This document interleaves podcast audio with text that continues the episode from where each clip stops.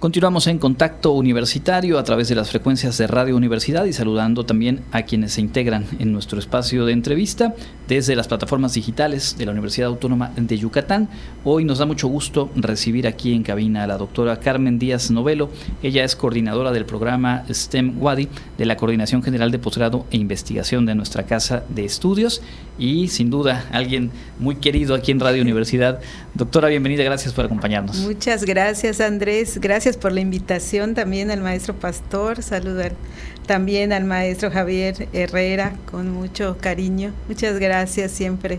Es un placer estar aquí con tu audiencia pues bienvenida y le decía cuando nos saludábamos hace un ratito que en particular este programa del que vamos a hablar me parece que es eh, bien interesante, muy valioso y creo que vale la pena que partamos desde el contexto básico, un término con el que estamos más o menos en contacto que es eh, eh, pues el asunto STEM, las carreras STEM, ¿a qué se refiere? ¿Cuáles son?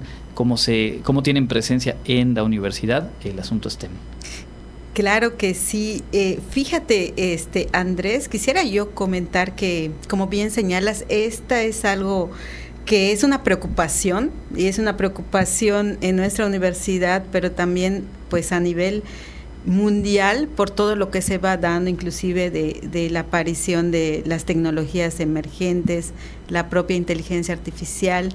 Si ya de por sí habían, este, pues, porcentajes, digamos, bajos de la población que entra en este tipo de carreras enfocadas a la ciencia, tecnología, ingeniería y matemáticas, que son las siglas de, de lo que pues le decimos STEM o STEAM, también se, se, le dice. Este, pues en nuestra universidad, yo sí quisiera mencionarte que se ha conformado un gran equipo de trabajo en la Dirección General de Desarrollo Académico para poder abordar esta situación de esta necesidad de impulsar estas carreras. Y este equipo de trabajo pues realmente está conformado por todas las coordinaciones de la Dirección General de Desarrollo Académico que están haciendo los esfuerzos y ahorita lo vamos a, a platicar. Es decir, que todo lo que tiene que ver con ciencias, tecnología, ingeniería y matemáticas se le nombra de manera más eh, simple como STEM y es obviamente algo en lo que tiene que hacer y que decir un espacio educativo como la universidad a través de sus facultades, pero que también el ambiente laboral, el campo laboral, pues va requiriendo cada vez más.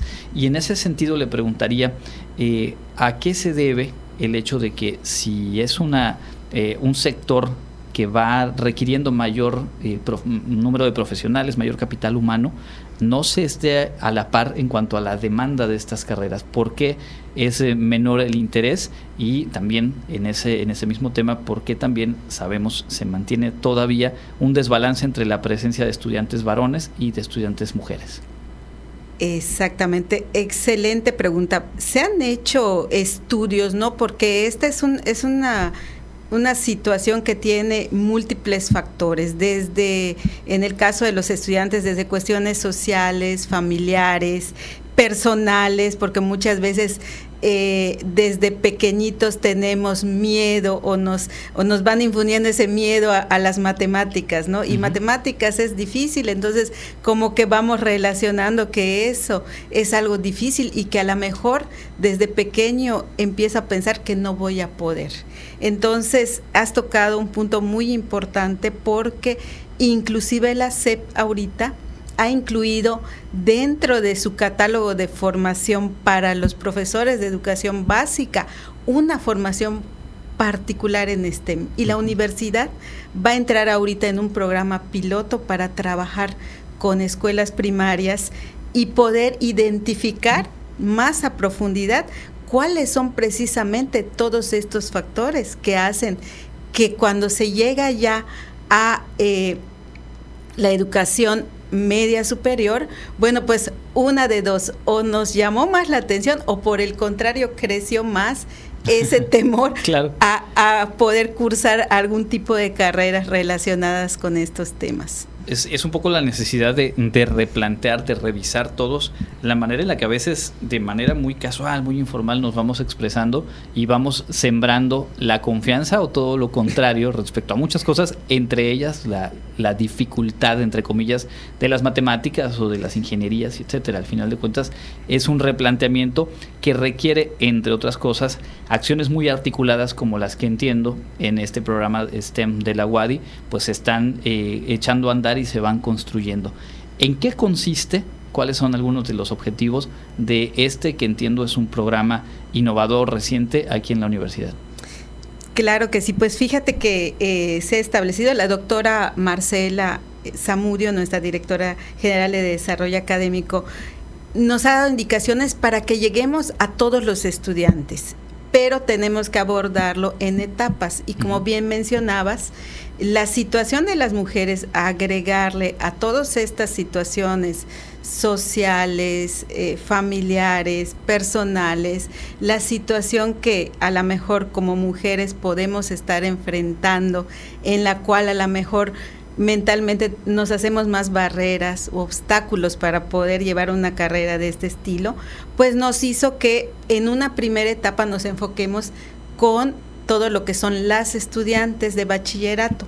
Entonces, en una primera etapa estamos enfocándonos en las estudiantes y se sacó una convocatoria para ellas en el mes de noviembre, porque lo que se quiere precisamente es generar ese interés y participación de las mujeres de, del nivel bachillerato, pero promoviendo precisamente esta equidad de género. Entonces se empieza justo por, por este sector específico de, de, las chicas y hablando en concreto de nivel medio superior, porque bueno, dentro de lo que cubre la, la WADI, pues es el, el, eslabón previo y donde probablemente se puedan confirmar o generar vocaciones justo vinculadas a las ingenierías, a la ciencia, a las matemáticas y bueno, de ahí eh, construir camino. ¿Qué, eh, ¿En qué consistió esta convocatoria, eh, cuántas chicas participaron y cuál es el producto que ya me anticipaba hace ratito fuera del aire, que fue completamente satisfactorio lo que se, lo que se alcanzó a hacer. Así es.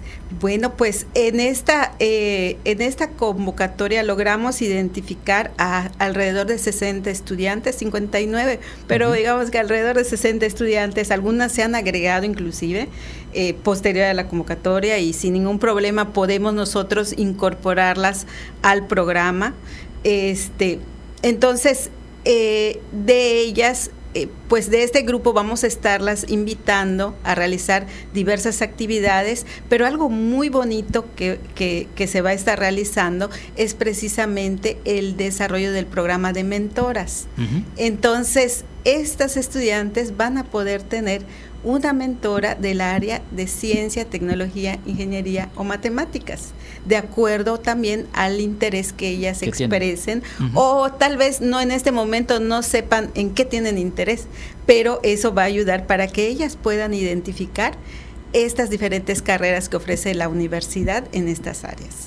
¿Cuáles son? A lo mejor no vamos a nombrarlas todas, pero ¿cuáles son algunas de esas carreras de las que ya hoy por hoy la UADI tiene para que también quienes nos escuchan sean estudiantes de secundaria, de primaria, porque no, de bachillerato, sus familias, sus entornos, pues también tomen dato de cuáles son esas alternativas. A veces también estamos muy eh, eh, enganchados con algunas carreras muy tradicionales y la oferta es dinámica y lo que se necesita en el entorno también va cambiando, ¿no? Por supuesto, pues eh, les puedo eh, comentar, por ejemplo, en el caso de ingeniería, donde tenemos un equipo de que les llamamos nuestras mentoras junior.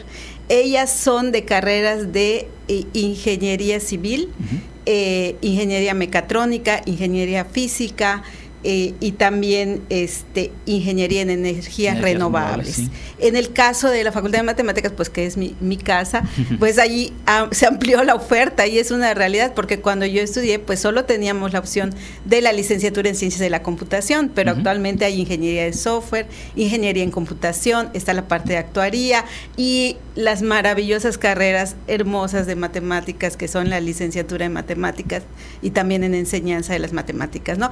Y si nos vamos ingeniería química, que también fue mi casa durante el tiempo que estoy en mi especialización en gestión de tecnología, pues ahí tenemos este biotecnología, tenemos logística, ingeniería química. Entonces, realmente son de las que te puedo resumir rápidamente, pero hay otras más del área de ciencias biológicas y agropecuarias que también entran dentro de este listado de, carreras STEM. Eso digamos como un vistazo general, porque reitero, creo que lo que tenemos que ir eh, cambiando incluye eso, el conocer ahora sí que el menú completo y poder transmitírselo a, las pequeñas y pequeños, a los jóvenes, para que justo lo tengan también como alternativas.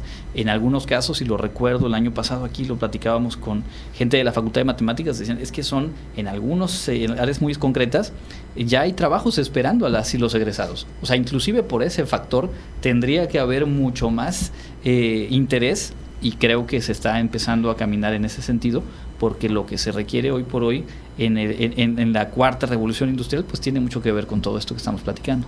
Totalmente, solamente si ponemos el ejemplo de profesionales en ciberseguridad, hay más de dos millones de profesionales que se necesitan, a nivel global. Entonces, pues definitivamente, como dices, ya eh, ellos tomando una carrera relacionada con la parte, por ejemplo, en particular de computación y especializándose o eh, en la parte de ciberseguridad, es muy seguro que saliendo ya los están esperando. Por, bueno, y eso como, padres de familia nos suena maravilloso. Ahora bien, eh, la universidad es consciente de, de, este entorno, de estas transformaciones que se van dando, detecta áreas de oportunidad y construye un programa, es decir, esto que eh, nos platica ya se realizó con un primer grupo de estudiantes de bachillerato, eh, pues obviamente es uno de muchos pasos. Hablamos de un programa que va a continuar en el tiempo. ¿Qué otros elementos y qué otros mecanismos eh, operan dentro de este programa STEM? Sí, mira, están, estamos trabajando muy fuerte para ofrecerles a las alumnas, además de lo del programa de mentorías, talleres, conferencias, visitas para que ellas puedan realmente a lo mejor ver los laboratorios y poder este interesarse más porque a veces como que cuando se lo imaginan pues no es lo mismo a que puedan ir platicar con alguna de las investigadoras y poder ver lo que realiza, pero ya allí en, en, el lugar de trabajo, ¿no? Entonces, dentro de estos talleres, pues eh, estamos seleccionando algunos que puedan ser de utilidad y de interés para las alumnas de bachillerato y que podamos despertar más esto que estamos diciendo, este, esto que ellas puedan ver que sí pueden realizar algunas actividades en estas áreas. Cuando eh, iniciábamos la charla mencionaba usted eh, un programa piloto desde la SEP del cual va a participar la UADI que tiene que ver con nivel básico.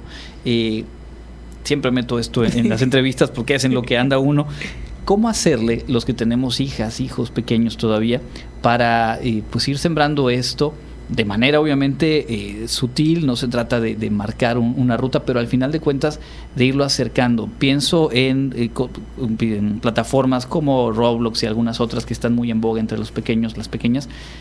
por ahí puede haber qué otras alternativas tenemos para dentro de sus capacidades y de sus intereses pues también presentarles esta otra parte de las opciones. Sí, totalmente, Andrés. Fíjate que estas actividades lúdicas para los niños es algo que se está planteando mucho, ¿no? Y la parte también de, estos juegos, eh, aprender a través de los diferentes juegos. En el caso de este programa de, la CEP, este, ellos tienen eh, todo lo que es un material didáctico para eh, cada una de las diferentes de las diferentes áreas de, ciencia, tecnología e ingeniería.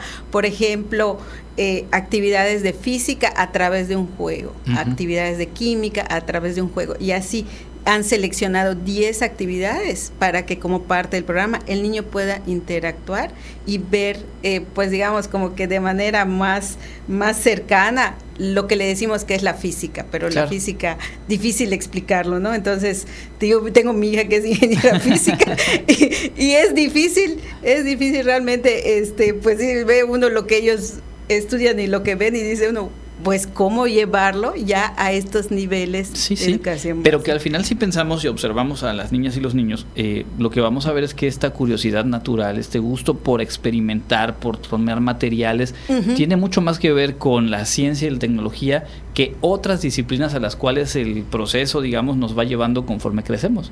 Es decir, si nos mantenemos cercanos a esa curiosidad y esa forma de, de divertirse, pues es mucho más probable que vaya equilibrándose esa balanza de la que hablábamos al inicio, ¿no? Así es. Eh, para quienes nos escuchan y son parte ya de la universidad, bachillerato, ¿por qué no también licenciatura?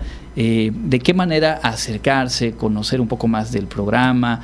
Eh, ¿En qué fechas habrá que estar atentas, atentos para siguientes convocatorias? ¿Qué nos puede contar sobre eso? Claro que sí. Fíjate que este estamos a través de, las redes sociales. Tenemos este, en las redes sociales de Temwadi.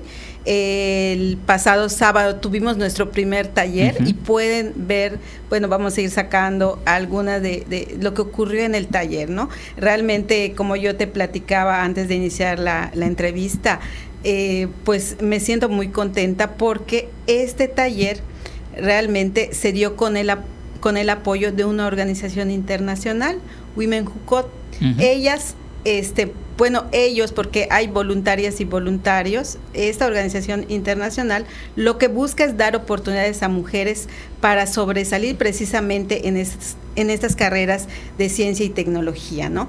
Y este, y bueno, aquí en Mérida hay un capítulo donde este, pues la maestra Grisela Ancona es la, es la directora y hemos establecido esa colaboración, no solamente para este taller, sino se quedaron las puertas abiertas para poder seguir dando talleres. Entonces, realmente es, es muy emocionante ver a las jóvenes de bachillerato haciendo su primer programa y, o sea, cómo se concentraron realizando la actividad, les dejaron un proyecto, por ejemplo, hicieron este programando, eh, digamos, eh, operaciones aritméticas, una pequeña calculadora eh, programando. Entonces, realmente ellas mismas se, sorprenden, vieron el resultado y utilizaron un, lenguaje de programación que se llama Python. Este, este lenguaje de programación es sumamente utilizado eh, afuera en, en, la industria. Entonces, yo creo que para empezar, simplemente con haber utilizado un programa y que más adelante vuelvan a la mejor a tener esa interacción con, esa, con ese tipo de programa, a mí se me hace algo valiosísimo para ellas en el futuro. Y creo que para, para ir cerrando, la escucho, observo el entusiasmo con el que nos habla de esa experiencia que vivieron este fin de semana este grupo de, chicas y pienso en eh, pues lo importante de que alguien como usted que ha vivido ese proceso en una carrera, eh, pues seguramente con pocas compañeras en, matemáticas y continuar sobre esta ruta, el que ahora puede estar eh, siendo parte de un proyecto en el cual pues se va eh, a poner muchos más eslabones y a construir un camino mucho más pues próspero, creo que es algo también que da satisfacción. Totalmente, totalmente. La verdad es que yo pues pienso que muchas veces la vida nos da oportunidad de devolver mucho de lo que hemos dado y para mí esta oportunidad de estar con las jóvenes es algo eh, es algo muy satisfactorio, ¿no? Y que ellas te digan y te platiquen lo que quieren estudiar, que te platiquen cómo ven que es de valor el tomar un curso de programación aunque no vayan a estudiar a lo mejor algo de programación, yo les decía, efectivamente, aún estudien, a lo mejor algunas pusieron allí dentro de su interés medicina. Aún estudies medicina, la lógica y todo lo que te da este tipo de formación es valiosísimo.